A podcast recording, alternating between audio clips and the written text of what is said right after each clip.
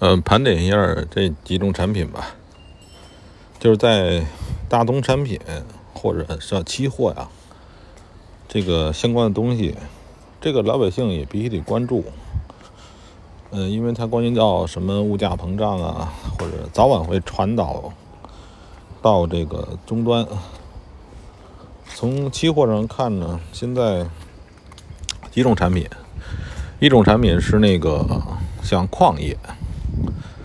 铜是吧？铜、镍、锡、铝，什么这些，反正这些矿材吧，呃，从疫情之后呢，都涨了一倍以上，一两倍吧。这个为什么呢？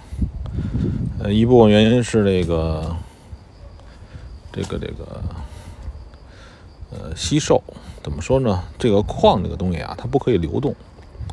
你比如说，你这儿承包了一个矿，或者是你在哪块有一个铜矿，你这个矿探明储量呢？比如说四千万吨，是吧？四千万吨这儿过了啊，四千吨，呃，四万吨吧，四四五万吨，是吧？或者几十万吨，你这个挖没了就没了。所以这个矿呢，在疫情疫情之后呢，很多时候需求量减少。你比如说，本来该生产的这个机械设备不生产了，它呢能够及时的调整，是吧？就是本来一天我挖这么多矿，我不挖了，是吧？人也少，因为疫情期间人也不好不好找啊，所以这是关于矿的这种问题，所以才能涨很多。还一部分就是说印钱，美国呀、中国呀，政府印了很多钱，但具体印了多少？这个东西，就是也是一种秘密吧，查不到。就算查到了，你也不，我也不相信。我们只我只看结果，你你这个之前的原因，我也不是什么大人物，咱没有没有权利知道。这是矿是一类，农产品是另外一类啊。你看农产品，不管是玉米、豆子，什么咖啡是吧？什么麦子。呃，涨了一点儿，涨得不多，涨了百分之四五十吧。呃，这个原因是什么呢？因为农产品这个东西啊，它跟矿不一样。你比如说这个农产品，我这块一万亩，我不种，我空着它，是不是啊？我浪费啊。它跟矿不一样，它不能储存，它是一个不断的要生长，就是必须得出来的东西。所以这矿跟矿有区别，所以它要更多的，我觉得啊，这个农产品更多的体现了这个呃纸币的这个流通印刷量引起的。它这个因为像大呃比较输出农业国美国呢，人家那个农业啊，基本上不需要人，全是这个呃就是无人机啊、无人拖拉机什么指挥干的这种活儿。没有人，没有人参与，这是一个农产品的问题。然后还有一个是这个这个化工，化工的主要就是石油。石油这东西又不太一样了，它跟矿有点相似，但还不太一样。但这个石油呢是这么的，你比如说中东那块沙特、伊拉克、科威克，什么这个那几个国家呢，它底下油是通着的。底下油是通着的，你说你今天舍是今天你不挖对吧？你不打，别人打走了，它底下都通的，所以它它还没办法。但所以有了这个欧派克嘛，就是这个什么这个石油联盟啊。但尽尽管如此啊，它底下还是通着的，是吧？国家都是有主权的，我可我可以是吧？我可以这个。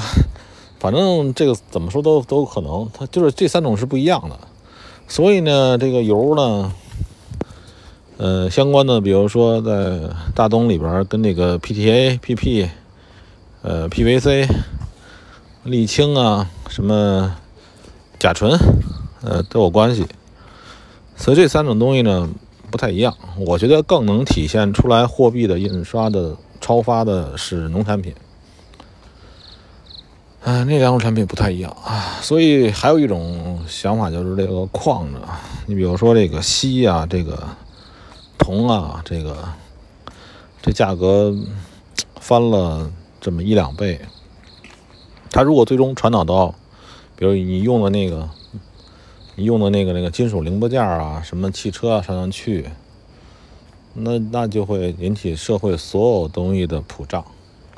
所以我认为那个不会，因为这个东西要下来。这些金属产品是完全完全可控的一种东西，价格是可以控制的。嗯，还有一种东西特殊啊，这个呃。黄金特殊，黄金是一种很特殊的东西，它是作为一种，你说避险也行，你说是这种这种赌场来玩的东西也行，所以黄金是一个特殊东西，它它的工业用途是有，比如说在一些这个通讯行业，还有一些传导啊，作为这个，你看你手机，你的苹果手机那插头，对吧？为什么你这插头多年来顶多是那个线坏？对吧？线插你这儿不良了，但是你那个、那个、那个手机那个插头，它自己它没有没有坏，对吧？它就是说它里边用的是黄金比较多一些，它怎么插怎么插它也不会被腐蚀。那这个量呢，还是可以回收的啊，这个，所以这有特殊。我就觉得这些产品里边呢，呃，在疫情之后，如果说一定。范围的回归之后，这些呃不可再生的矿材可能会下降，农产品可能会保持，有可能，有可能或者还会涨，因为怎么着呢？因为这个这个这个人能开始干活了，开始开始造了，开始吃了，对吧？金的这个东西没准儿。但是金的这个东西呢，其实脾气更好，更好把控。如果有一天这些大宗的这些金属矿产开始崩的时候，你看那个美国呀、加拿大呀、啊这个德国呀、欧欧欧洲啊这些股市也是疫情之后都翻了一倍。然后他们开始崩的时候呢，这个黄金往上窜一些也很正常，因为黄金从这个。疫情之后到现在，实际上才涨了百分之二三十吧，才涨了百分之二十到三十而已，涨得并不多，而且从高位又掉下来了。